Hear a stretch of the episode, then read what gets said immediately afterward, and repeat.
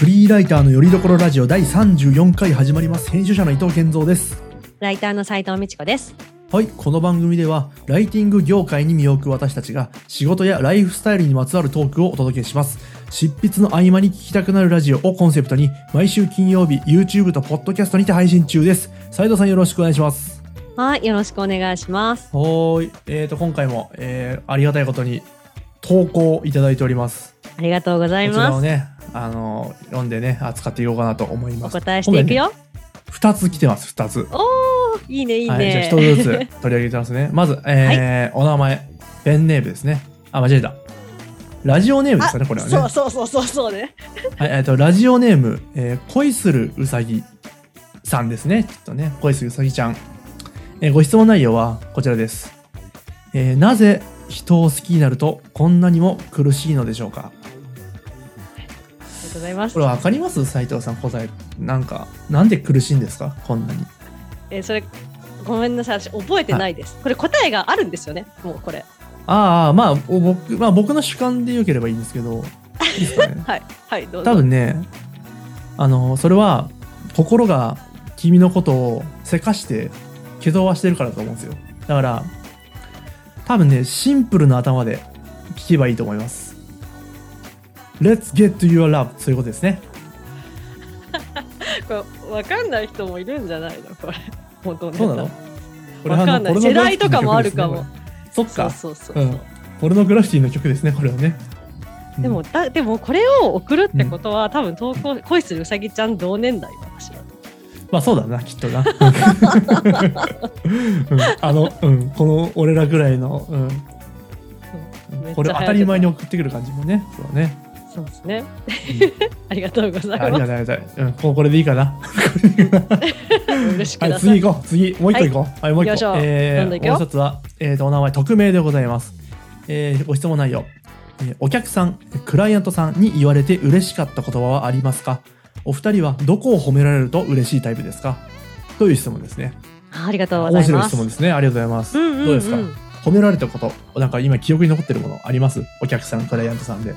私もうはっきりとあって、こうお客さんというかクライアントさんに言われて嬉しいこと、うん、それは取材案件の、うん、まあ、取材記事の原稿を書いた、納品した時によくまとめましたねって言われるのが好きなんですよ、うん、で、まあ、どういうことかというと、うん、まあ、どうしてもやっぱりこう私のこう取材の仕方がちょっと下手っぴだったりとか、うん、あとは、まあ、やっぱりこう取材慣れされ慣れ取材、取材慣れしてない方の、うん、インタビューに対するインタビューだったりとか、うん、まあ、あとはそもそもこうインタビューをする人、インタビュアーがちょっとインタビューし慣れてない人がインタビューしてて、で、うん、私はその音声を聞いたりとか隣で同席したりとかしてて、それで記事執筆したりするパターンの時って、結構話があっちこっちあっちこっちどちらかってにじかんとかなっちゃったりするわけですよ。でもそれを例えばにせんじとかさんぜんじでピシッとまとめた時に、うん、よくまとめたねって言われるんですよ。それがもうめちゃくちゃそうライターですからって思っちゃう、はいはいはいはい、っていう感じですね。あ、それ嬉しいね、なんか、うん、そうそう、そうなんですよって感じですよねこれがライターなんですみたいな、ね、そう、いや、そこしかも頑張ったよっていうね、頑張ってまとめたよと。そうで、そうだから取材、私がでも失敗してるパターンもあるじゃないですか、うん、だけどその時には私自身もすごく落ち込むんだけど、よくまとめたねって言われて、うん、なんか私の中の心はチャラみたいな、はあはあ、あ、なるほどね、ところもありますねはいはいはいそれじゃやっぱ成果物を褒められたら嬉しいっていう感じですかね、うん、成果物じゃないか今なんでも、あの、まあ、でもそうだね、まあ、最初の原稿ってことかな、うん、やっぱり、うん、まあ、今の原稿を褒められたっていうよりは、そのまとめたことを褒められたってのが嬉しいですもんね。そうかもしれないですね。健三さんどうですか。えー、俺ね、そう今ね読みながら思ったけど全然思い出せなくてなんか俺でもお客さんと直接やり取りしたりすることがあんまり今ないから。そうそうそう、あ、多分ね、斉藤さんとの違いは、えー、と多分僕自身がこうね、多分ライターさんだともう直接その執筆、うん、まあ、記事作りに携わっているので、何がこうもしいい原稿ができたっつったら、もう割とそのライターさん、まあ、手柄ってわけじゃないですけども、ライターさんのね、こうなんだろう、実力が反映されたみたいな。ただその僕みたいなね、あの、まあ、編集だったりディレクションね、の役割ってもうまあもう下っ端というかもう雑用みたいなもんですから、いやいや、リーダーさんからしたら、うんうん、だから僕が褒められるってことはまずはないだろうなと。うん、まあ、すあでも確かにそうだよね。なんかそのお客さんから、うん、あ今回のライターさん良かったです、ありがとうございますって言われることはあるけど、今回の編集良かったですって言われることはないもん、ね、そうそうそうそうそう、うん、あんまない。だからなんかそのプロジェクト単位で、まあ、あのつつがなく終了しましたっていうのが、まあ、一番あの、ね、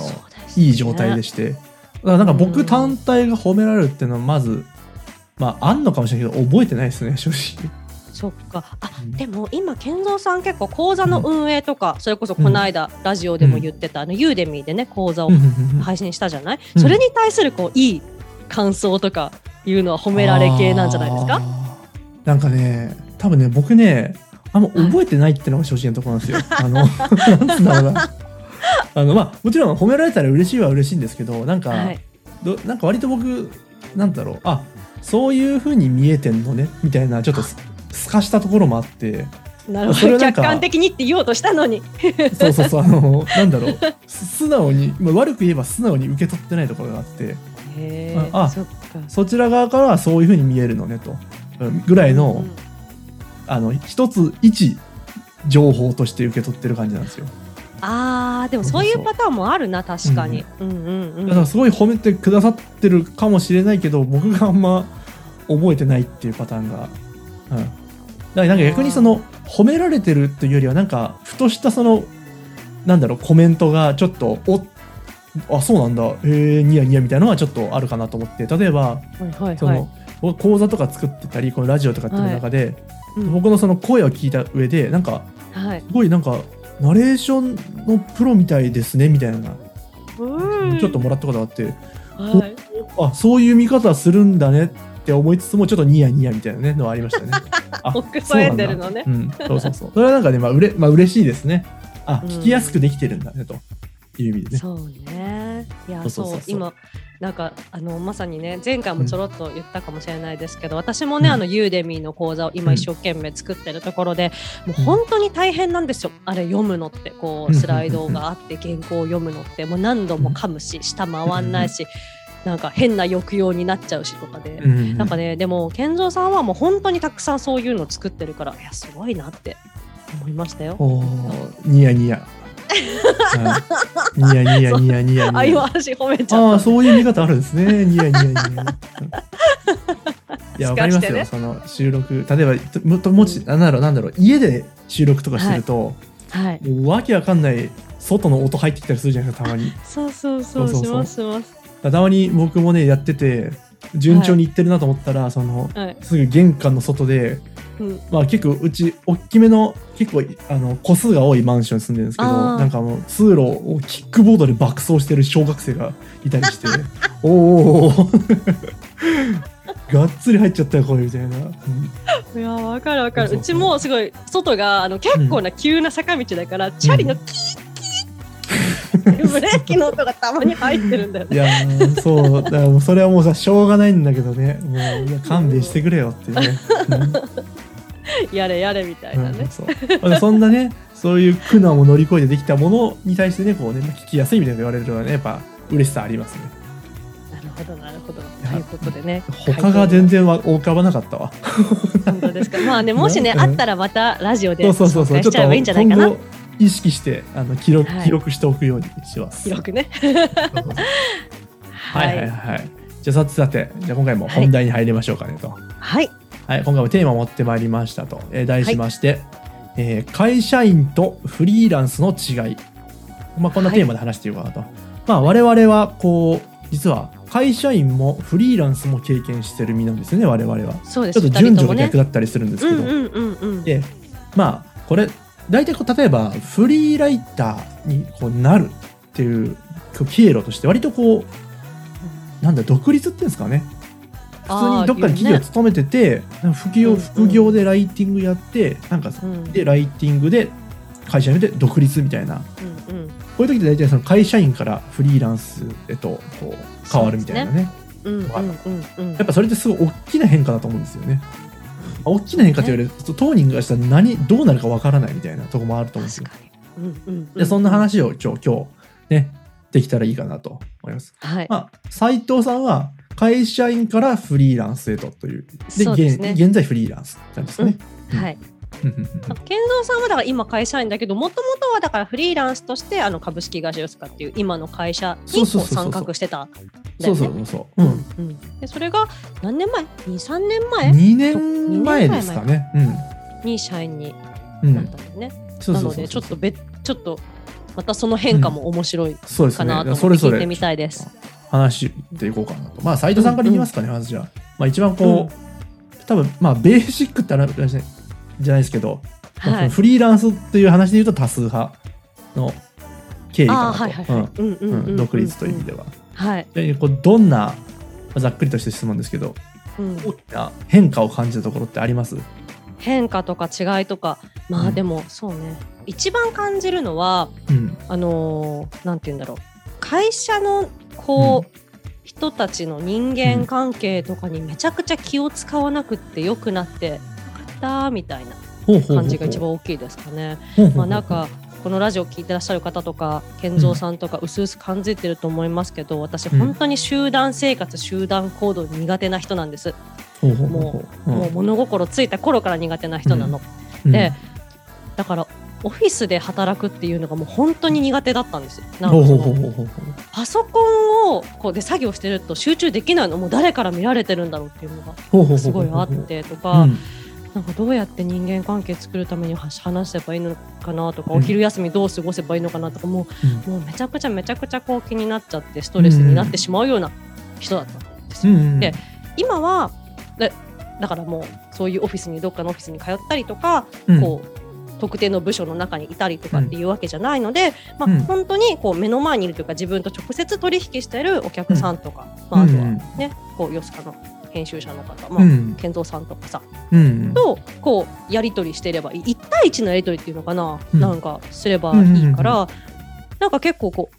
気持ちを持っていきやすくて、コミュニケーションを持っていきやすいというか、はあはあ、それがね、はあはあ、私の中ですごく働きやすいというか、あ、こうやって生きていていいんだみたいな、うんうん、なるほどね、なったんだよね。あ、その変化で人間関係にこう大きな変化が生じたってことですかね。そうですね、そう、まとめるとそうです、ありがとうございます。そうなの、うん、そうですね。で、なんかなんつうんだろう、利害関係みたいな部分が結構変化するのかなという、そうそう、ね、まさにまさに、うん、まさにそうです、うん、本当に、うん、なんかこううまくいけばこう、うん、健全なその例えばライターとお客さんの関係って、うん、なんかそんなに上下関係とかなく対等にそれぞれがこう一緒にこう、うん、考えて、うん、こう一緒にいい原稿を作ってとかさ、うんうん、そういうのが理想な関係じゃないですか、うん、だからあんまりこうなんていうんですかね、うん、あんまりこう気を使いすぎずに言えるじゃないですけど、うん、例えば自分を守るためにあちょっとこの、うん、この報酬額だとこの、うん、内容のお仕事だとちょっと厳しいんですってもうはっきり言った方がむしろお互いにとっていいみたいな、うん、なんかそういう関係性だから、はいはいはいはい、すごくいいなと思っていますね、うん、ね、さよくも悪くもさっぱりというかね、ああ、そうそう、ビジネスライク感強いというかね、そうですそうです、で、そう、しかも仲良くできしたいと思う人はもう、うん、その結構一対一で関係関人間関係深めやすいっていうかって私は感じちゃいましたね。はははは。なんかじゃあ例えば会社を、はい、まあ、会社とは組織を背負ってる重みみたいなのってあったりしたんですか、うん、その会社員時代。背負ってる重みはそんななかった。てるって、まあ、背中にあるというかね。うん、あ、なんかそれは多分、うん、なんか例えば営業の人とかね、うん、そういう、うん、多分会社の代表として外の人とやり取りするみたいな方はかなりそれ感じると思うんです、うん、なんか私は、まあ、大学職員だったりとか、うん、あとはちょっと小さい出版社の編集だったりとかっていうので、うん、あんまりそういう経験がなかったんですよね。だから会社を背負ってるみたいな感じはなかったかなと、背景にあるとか、なんかそのどこどこ会社のサイトみたいな感じは感じたことなかったかな。あ、でも今確かに今言われるとありますね、うん、あるあったかもしれない。なんかあの、うん、今ライターとしてやってても、うん、えっと、うちの会社の一員としてこう、うん、なんていうの、仕事を受けてくださいっていうか、なんか仕事をしてくださいみたいなことたまにやっぱ言われたりするんですよね、うん、なんかちょっと業界の裏話になっちゃって言っていいのか分かんないですけど、はい、そう、そういうケースが時々あって、うん、その時になんかどこどこ社の斉藤ですみたいなことを言うと、なんかうんうーんみたいなあでも確かに分かる分かるそうそう、うん、なったりしますね、うんうん、だから例えばそうだよヨスカのさだから編集者もちょっとやっててそれはまあパートナー、うん、社員ではなくてパートナー編集者だけど一応ヨスカの人間だからヨスカの斉藤ですっていう風にやり取りするけど、うんうん、そっかヨスカの斉藤なのかみたいな、うん、なんか感じに思うことはあるかもしれないですね。はいはいはい。うん、あなんかやっぱそのちょっと意識の違いはね、うん、ありそうだなとなんとなく。うんうんうん。他なんか変化ってありました？そのそうだな、まあ、良くも今のは多分良くなった点かもしれない。うん、なんか悪くなって、うん、悪くなったっていうかなんか。うん、あ難しい点ですか？うんうん、え良くも悪くも、うんうん、なんかすごい働くようになりました。ほうほうほうほう。いやそうよく言えば。うん、働けば働くほどというか自分で仕事を取れば取るほど稼げるんですよね、うんうんうん、だからそれはモチベーションにもなるんですけど、うん、なんか土日がすごい土日も仕事しないといけない夜中まで仕事しないといけないでもそんだけたくさん仕事をしたら、まあ、効率、うん、非効率になっていなければそれだけ稼げるので、うん、なんかいいやって思うこともあれば仕事が、うん、だから逆に仕事がないとそれもうお金入ってこないわけですよ、ねうんうんうん、暇だとそれはお金入イコールお金入ってこないなので、うんうんうん、結構焦るじゃないですけど、はいはいはいはい、ちょっと働かないとダメなんだっていうモチベーションがというかね、なんかそういう気持ちは生まれました。それ結構でかいですよね多分ね、うんうん、でかいでかいね、じゃあ逆のパターンだよ健三さんのお話聞きたいです。そうですね僕はまあ簡単に言うと、えーとはい、にねんほど前までずっとフリーランスという形で活動してまして、うんはい、でそのにねんまえに、えーと今のこのヨスカという会社に入社したという状態なんですけど、まあ、簡単に言うと、まあ、ずっとヨスカにはお世話になっていたんですけどその仕事もほぼほぼヨスカからもらっててと、うんうんうん、で編集者として動いてたんですけどなんか別に僕はその働き方に特にこだわりがあったわけじゃなくなんかもう気づいたあこれフリーランスっていうのねっていう感じであのずっといてなんかもう結構長いことフリーランスあフリーランスなのね俺みたいな状態で別にかいなんかどっかの会社に属したいみたいな願望もないし別に何でもいいやと思ったんですねずっとねああでもいいですねそうでたまたま今こうなってるから別にこれをあえて変える必要もないわけ別に何の不自由もないしって思ってたんですけど、うんうん、あの結婚するとか子供が生まれるみたいなことになった時にちょっとあらちょっとこれまずいぞみたいになって俺の中で、まあ、まずいぞってわけじゃないけどこれ大丈夫かこれみたいなあの要は別にフリーランスそういうことね、そうフリーランスが悪いというよりはそのこんな俺プラプラしてて大丈夫なのかみたいなちょっと思い始めてそうでそこでもう長年お世話になっていたそのヨスカに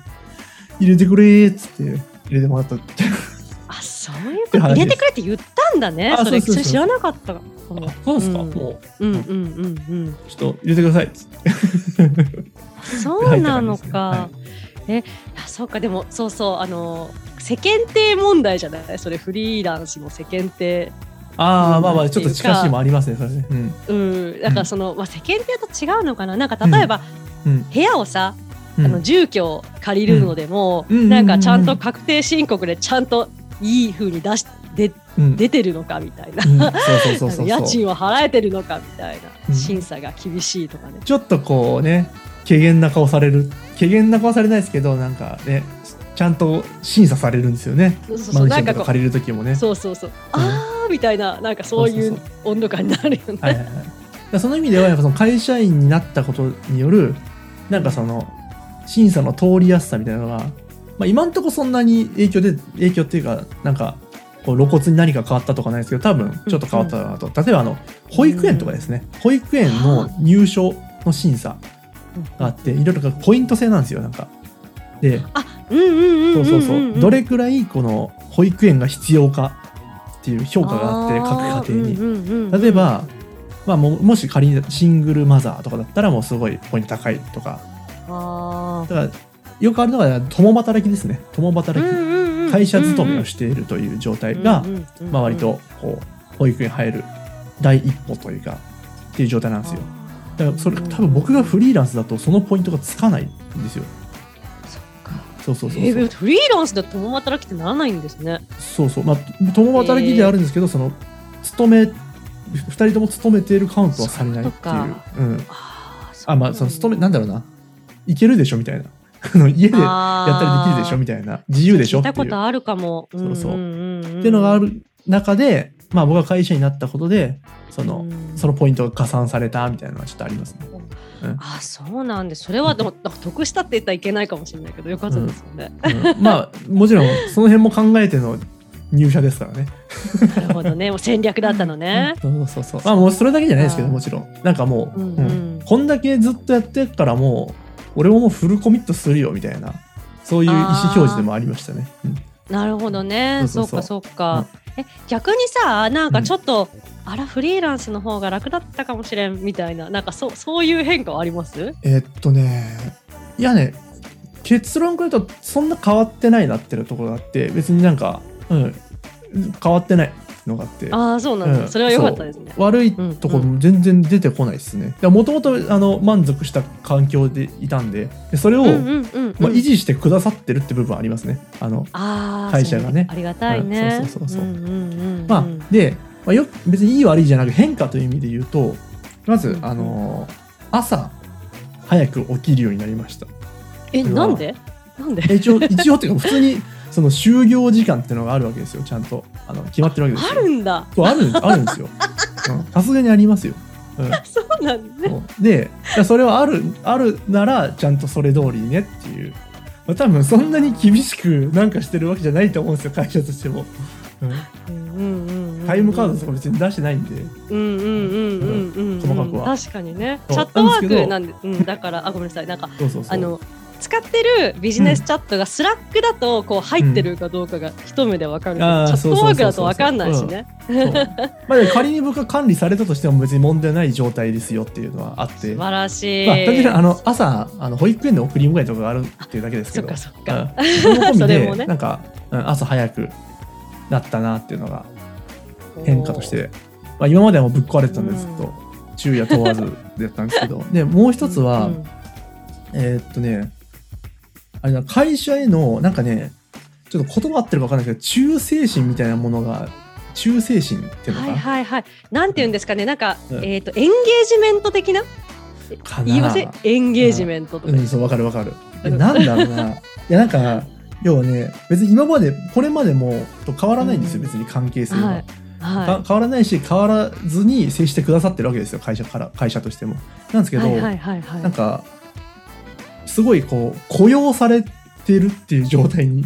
なったわけじゃないですか、僕は、うん、そうね。で別にそこを何かこう意識する必要って、意識を変える必要って正直別にお互いにとって別にメリットは特にないとは思うんですけど、うん、まあでも事実としてそれはあるなというね、ところですね、雇用されているという、うん、なるほど。それは時々こう意識する時があるみたいな、うんとね、まあ、雇っていただいてるっていう事実はあるなと、うん、まあ、ただそれが何かにこう影響したかっていうとあんまないですね、うんうん、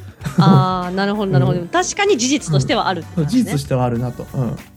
うん、俺も雇っていただいてるなと思いながらすごい生意気なことを言うって感じですね、今までと同じようになるほどね。でもさ、今の健三さんの話をして思い出したんだけど、だから同じ在宅ワーカーでも会社員とこうなんかフリーランスとではなんかやっぱ違うっていうのは結構大事かなと私思ったんです、今で聞いて。今ってだからコロナでテレワークをさされてる会社員の方がいるわけですよ、フリーランスじゃなくても在宅ワークされてる方とか、なんかだからその勤怠管理っていうんですかね、その出勤退勤とかの管理とか、うん、人事評価とか結構大変らしいですよね、うん、いやそうですよね、うんうんうん、よく何も見えないですもんだってね、うん、そうそうそうそう、うん、なんかたまにあ退勤を押し忘れたみたいな、うん、こう話をね聞いたりとかして、いやそうだよな、うん、いやだから多分だから僕がもしそのインチキをしまくったらきっと会社としてもガチガチに管理せざるを得なくなると思うんですよ僕のことを、うんそれはお互いにとって良くないだろうっていうのが僕の中であって、うん、あだからマグワは真面目にちゃんと、うん、ちゃんと朝起きて、うんうんうん、ちゃんと仕事しようっていうふうに思ってますね、うん、そっか。でもそれが、うん、なんていうんですかね、こういい健全ですよね、会社の姿としてって言うとあれですけど、うんうん、なんか規模がね、まあ、そんな大 き,、うんね、大きくないからそういうふうにも思えるところもあるのかも、まあこれは忠誠ですね、だからね中性な騎士の中性みたいになってるけど中性です。もう僕がもう鉄砲玉になって何でもやってやろうと思ってます、うん、まあもう家族に握られてますからね、家族をね。ああ、そっか。いや、そういう意識になるってことね。いや、あんまない、あんまないけど。まあ、事実としてちょっとありそうだな、それはね。うんうんうん、確かにそうね。うん、そうそうそう。という部分でやっぱね、何かこういろいろ変化はあったかなと。やっぱこれもあれですよね、総括するとやっぱフリーも会社員も一長一短だなっていうね、そのあでもそうですね、どっちも経験した上で、うんうんうんうん、いろいろやっぱ、まあ、違いはあるよなと、うんうんうんうん、まああとあれだな、その違いはあると言ったけれども昨今徐々にその違いはなくなりつつあるな、徐々にこう、うん、確かに差はなくなってるなと、このリモートワークとかも含めて。そうそうそうそう、だから私もなんか通勤がなくなったとかも確かに今言われてみると、うん、あのよくこう楽になったことではあったんですけど、うん、なんかでもそう言われてみれば今はそうでもないのかと思いました。なんか面白い時代になってんなとはなんとなく思ってます。うん、そうなんですね。うん、こんなどっかですかね今日のテーマは。そうですね。なんかね、はい、皆さんのこう会社員あるならではの話とかね、フリーランスになった人のあるあるの話とかコメントいただけると嬉しいですかね。そうそうそう、ぜひぜひ。もう僕とかちょっと特殊ケースだったんでね、あんまりあんまりね身のある話ができなかったんですけど、うん、まあ、皆さんのも聞いてみたいですね。ね、はい。うん。お願いします。じゃあ、はい、うん、いきます。はい、今回もお聞きいただきありがとうございます。少しでも楽しんでいただけましたら YouTube の高評価ボタン、チャンネル登録や Podcast のサブスクリプション登録をしていただけると嬉しいです。あと、リスナーの皆様からの投稿をお待ちしています。質問や感想などお気軽にお寄せください。 YouTube の場合は概要欄に、 Podcast では詳細の欄に投稿フォームの ユーアールエル を記載していますので見てみてください。はい、アナウンスありがとうございます。それでは来週の金曜日にまたお会いしましょう。さようなら。さよなら。